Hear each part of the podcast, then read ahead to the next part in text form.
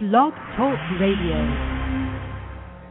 Good morning, everyone. Hope you're having an awesome day. I was out here today at the Harbor Docks, just overlooking the harbor and just thanking the Lord for the blessings I have the family, the extended family, just life in general. You know, sometimes we get busy in our hectic schedules and we forget to count our blessings that are there. And I, I get so many emails and I skim them, I look at them, I, I try to answer the ones that are important. And I thought, you know, I've been so blessed for the last 12 years to live in one of the most gorgeous places in the world. Uh, it's not without its own its own struggles. I remember leaving town when one of my relatives said, "You think you're moving to utopia?" And I thought, well, no, but at least it'll be warmer. And uh, I tell you, we've had a blast down here. It's uh, it's wonderful. Paige's in the middle of sending in some new contracts, writing some new books, and looking to get a new agent this year and and really take her career to a different level. And and it's been a blessing just to see how she's flourished in her writing, being here in Florida. Today we're in John Maxwell's book Success 101: What Every Leader Needs to Know. And we're in chapter 9. Am I striving to keep learning? The day you stop growing the is the beginning of the end of your success.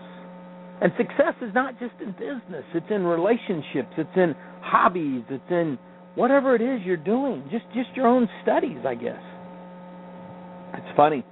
John loves storytelling. This is one of the things that I love about him. And he starts this chapter off. He says, if you, if you see the image of a little guy sporting a tiny mustache, carrying a cane, and wearing baggy pants, big clumsy shoes, and a derby hat, more than likely you know immediately it's Charlie Chaplin. Just about everybody recognizes him. In the 1910s and the 1920s, he was the most famous and recognizable person on the planet.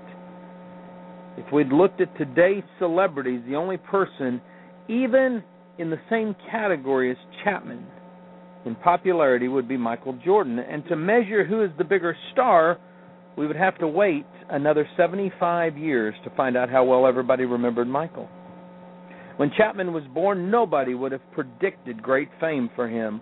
Born in poverty, the son of an English music hall performer, he found himself on the streets as a small child when his mother was institutionalized. After several years in workhouses and orphanages, he began to work on the stage to support himself. By age 17, he was a veteran performer. In 1914, while just in his mid 20s, he worked for Mack Sennett and Keystone Studios in Hollywood, making $150 a week. At 17, he had started performing. By his mid 20s, making 150 a week.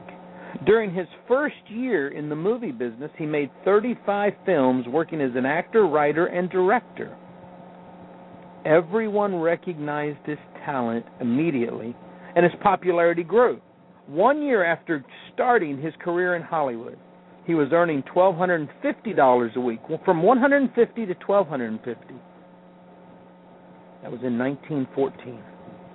In 1918, he did something unheard of at that time in Hollywood. He signed the entertainment industry's first $1 million contract. He was rich, he was famous, he was the most powerful filmmaker in the world at age 29. Chapman was successful because of his great because he had great talent and incredible drive, but those traits were fueled by his teachability. See, he continued to strive, to grow, to learn, to perfect his craft. Even when he was the most popular and highest paid performer in the world, he was not content with the status quo.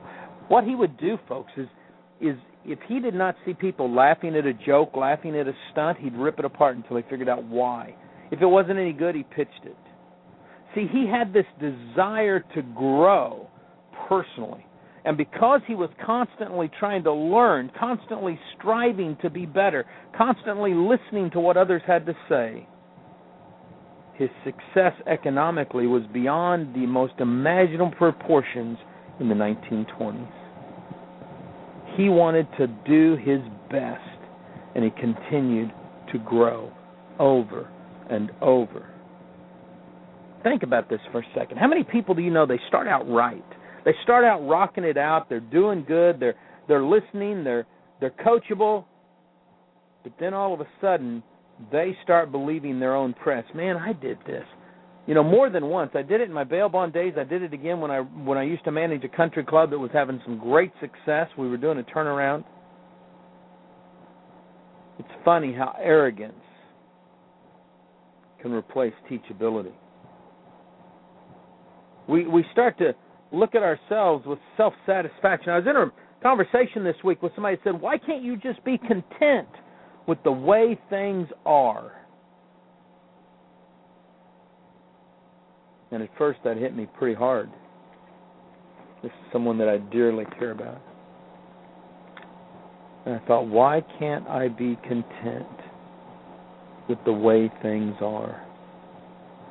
So the last couple three days, I pondered that as I was reading John's book, and I realized I never settle for status quo. I've learned over the years I got to constantly be growing. If I'm not growing, I'm dying. Sometimes when I'm not growing, my ego and my arrogance gets out of check. See, I have these I have these personal issues. I've got a high pain tolerance, so I could fight and win. I don't mind yelling because I listen to my dad yell. So I can yell back louder than most people can.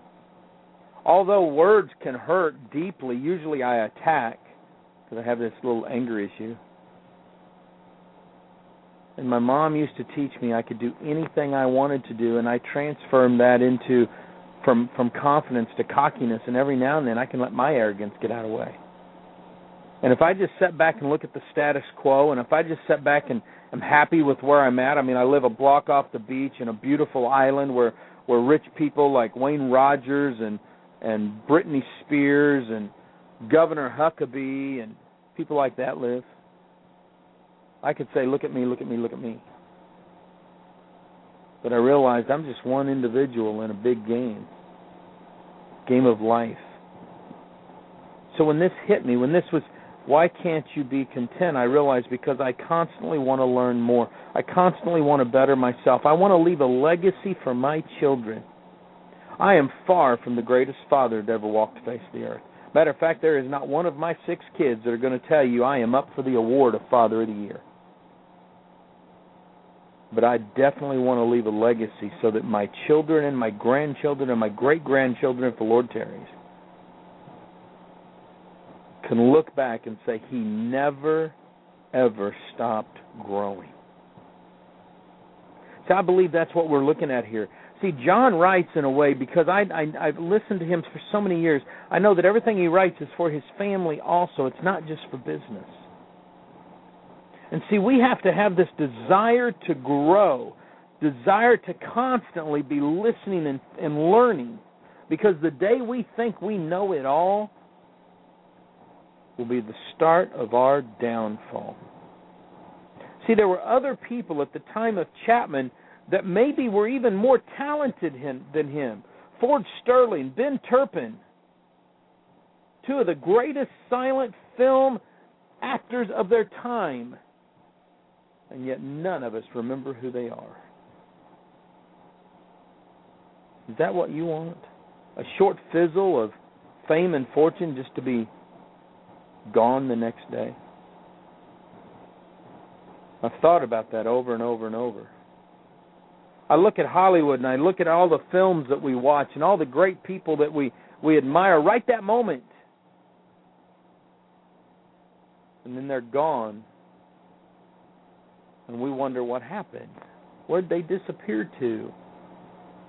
You mean they died a few years ago? I mean, it's it blows my mind because we've got this this I don't know what it is. We just don't pay attention. We're not constantly growing. Neither are other people, so they're replaced.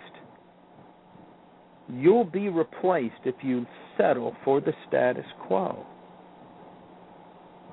We can't afford to do that. Did you know? I'll tell you another little tidbit. Did you know that Charlie Chapman got so ticked off that the studios controlled the the dynasty and the legacy of the actors? that he said, We're not going to put up with that crap. And it was him and a couple of his partners, Douglas Fairbanks and, and Mary Pickford. I think I think uh, W W or D W Griffith was also there. But you know what they launched? They launched United Artists, which is one of the film companies that are still there, focused on the artists. I studied this. I looked at this. I I, I went on to Google. Wanted to look a little bit more about Charlie Chaplin because I I just think silent movies are the dumbest thing never walked face the earth. I just didn't get them. But as I started studying, not just Chapman, but some of the others, here's what I came up with. Do you realize how hard it had to be to act in the 1900s when there was no such thing as a computer? When there was no such thing as, as computer generated images? These guys were true actors and actresses. To be able to captivate the audience in such a way, you had to constantly be on your game. And I thought, man, if we were constantly on our game today in the 21st century, what can we accomplish? See, successful people are willing to face the danger of contentment. They're willing to face the status quo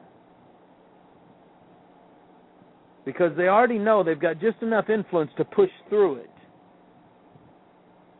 They know that that deep inside of them they will never settle for that, so they have no problem facing it.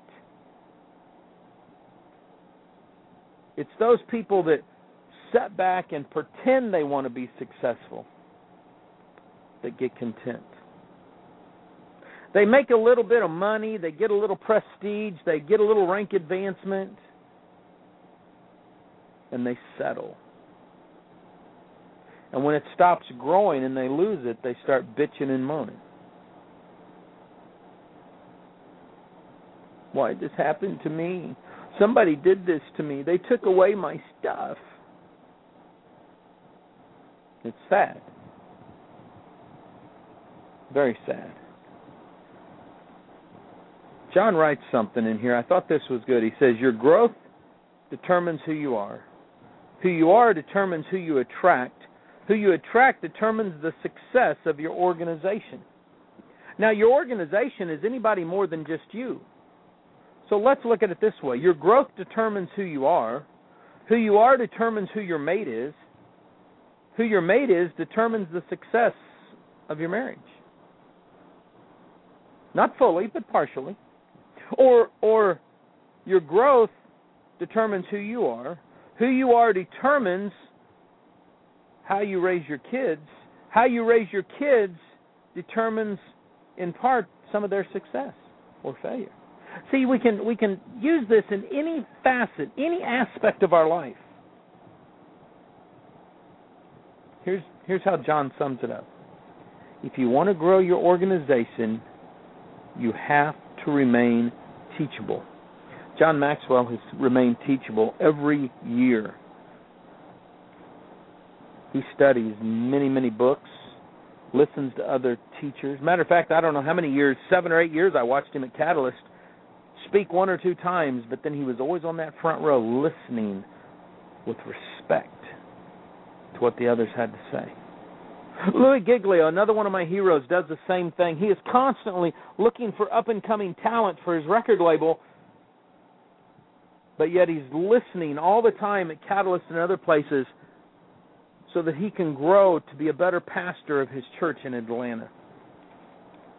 So, what do we do? How do we do this? How can we maintain a coachable attitude? What my Christian friends would say a coachable spirit. Number one, cure your destination disease. John says, ironically, lack of teachability is often rooted in achievement. Some people mistakenly believe that if they can accomplish a particular goal, they no longer have to grow. Success is not a destination, it's a journey. Marriage is a journey. Your health is a journey. Your spiritual life is a journey. There's nothing out here that isn't a journey. It should never be a destination. I'm testing Yoli's brand new fat burning metabolism system. It has nothing to do with getting rid of calories, it has to do with upping your metabolism. And I realized very quickly I'm losing inches, I'm losing weight. This is exciting. But it's just the journey, it's not the destination. Even though my goal weight is 165, it will be a journey to maintain that. See, we have to constantly be growing in every aspect of our life. Ray Kroc, the man that took McDonald's and made it a household word, said, As long as you're green, you're growing. As soon as you're ripe, you start to rot. That's so true. Number two, you have to overcome your success. I was having a conversation with my wife last night. We were talking about my days as a bail bondsman and a bounty hunter. And those are not pretty years in our life and our marriage. We got to a point and she said, "Well, that wasn't your fault, honey. You can't you can't you can't focus on that." And I said, "Oh, yes, I can." Because I let my arrogance get in the way. My success got in the way of my growth. John says that in order to to constantly be growing, you've got to overcome your success. He writes, Another irony of teachability is that success often hinders it. Effective people know that what got them there doesn't keep them there. I had pushed so hard and at age 21 became the fifth bail bond company in the town of Independence, a, a town that had been closed for years, and I took it for granted. I had insurance companies chasing me down, and I took that for granted. I let my ego and my arrogance and my success get in the way. Sometimes I look back like most men do.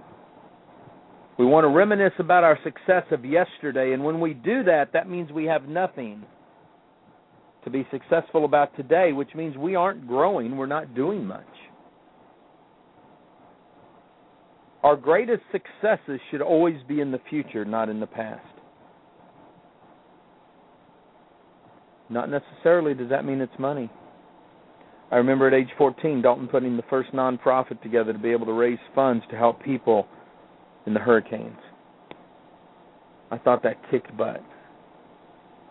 At age 18, he did it again to help some people who had been in an arson down here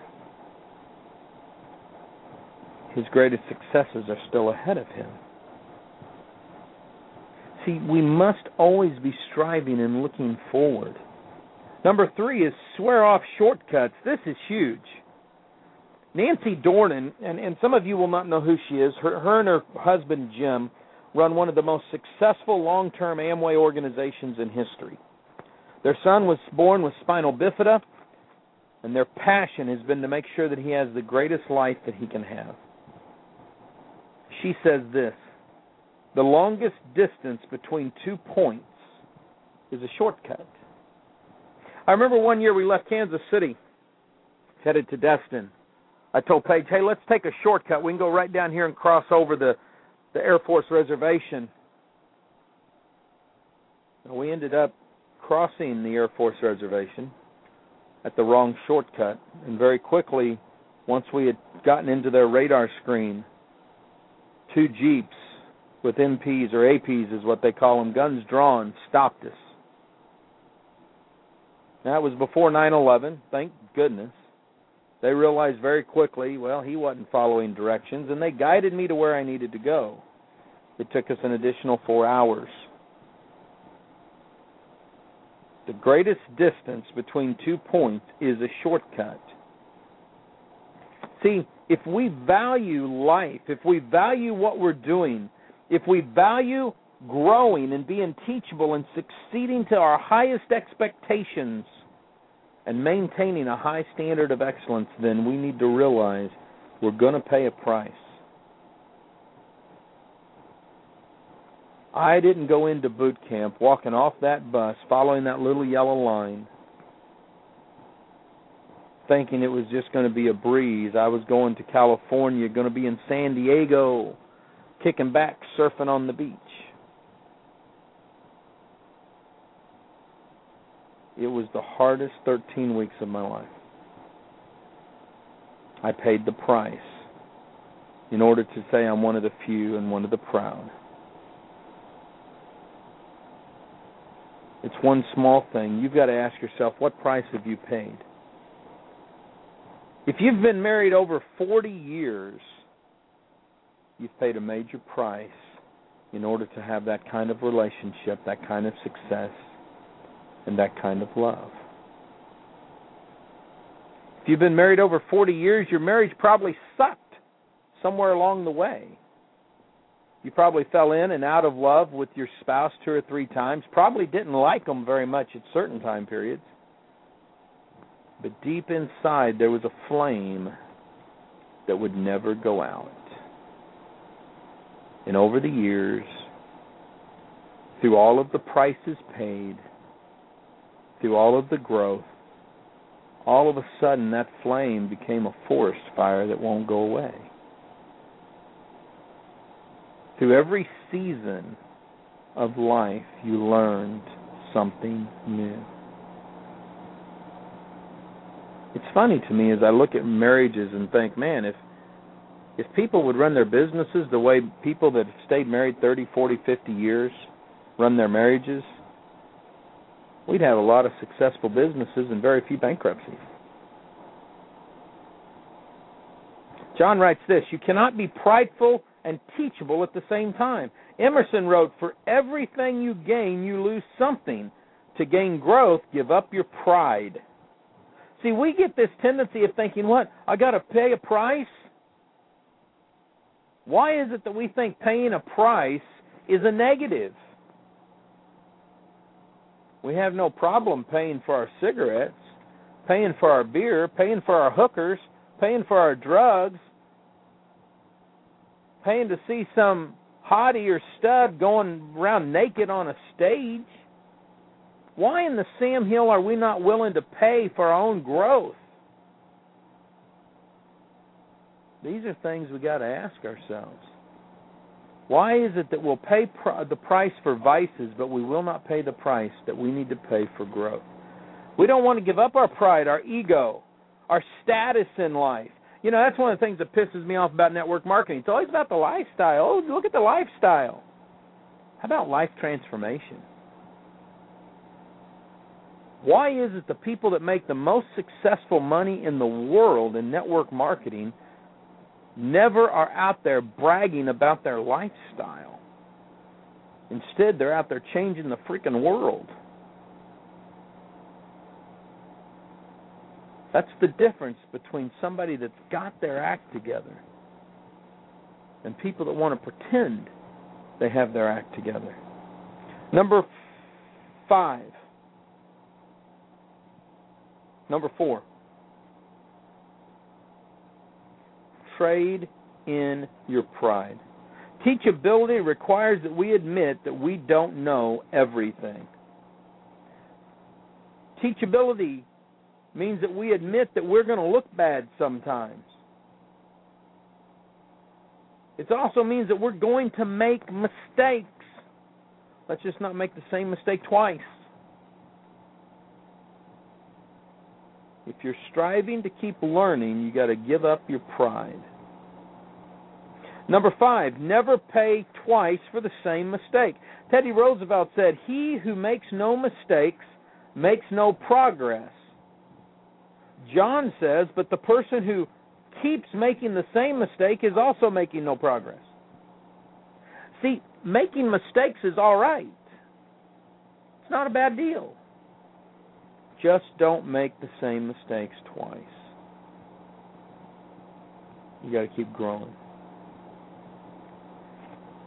John shares a little snippet about a sign when he was growing up in rural Ohio. The sign says, If you don't like the crops you're reaping, check the seeds you're sowing. I wrote that one down. I thought that was profound. If you don't like the results you're getting, Look at the actions you're performing. or maybe the lack of actions.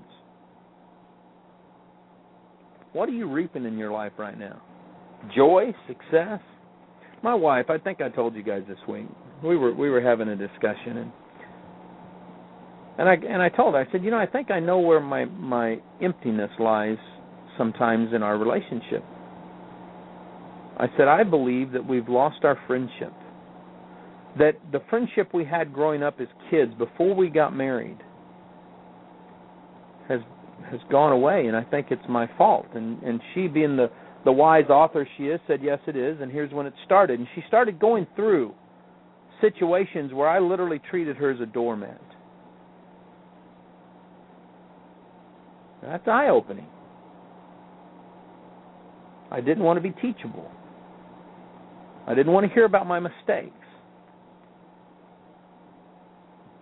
I pride myself in being that husband and that man that that father that my family and my wife needs. And here she is, not sugarcoating a doggone thing.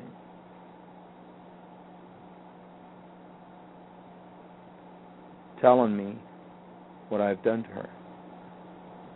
Now, a prideful husband, I'm a man, I can say this, would have defended himself. But I remembered what John had written in this book if you don't like the crop you're reaping, check the seed you're sowing. And I realized if I've made her feel like a doormat, then I need to somehow figure out how to make her feel like that princess again.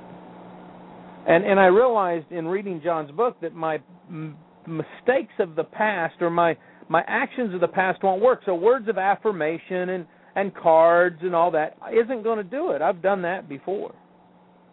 It's going to have to be different actions. So I've gone to work to become a different man. See, I believe that every area of our life we must continue to grow. If we don't, then we may start reaping weeds instead of wheat. So I'm on to a new adventure. I'm going to be pioneering this whole new thing. But I'm never going to stop growing, and that's the key. So, how can you improve your teachability? Observe how you react to your mistakes. Man, I'm doing that right now. Do you admit them? I had to admit. Did I apologize? Absolutely. Did I get defensive? I sure the heck wanted to. But I was observing myself so I could be better. I'm going to be trying something new. That was the next thing John said to do. I'm going out of my way to do new things to take care of my family in a way they've never seen before. And I'm focusing in a big way on my strengths, and I'm doing my best to stay out of the weaknesses that would cause my family to feel like doormats. This is an amazing book. It's on success. It's supposed to be about business, but it's more than that. That's why in the next few months you're going to see this show take even a bigger turn. We may we may change the time a little bit. We're definitely going to add some video format to it. But you're going to see a lot of new spiritual thread and and different things roll through this. Tomorrow we start part 3, success at the next level. Am I willing to do the tough jobs? You're going to love it. It's going to be fun. Folks, live life like an epic adventure. I'll see you at the top. Be back here tomorrow morning for RealMentorsRadio.com.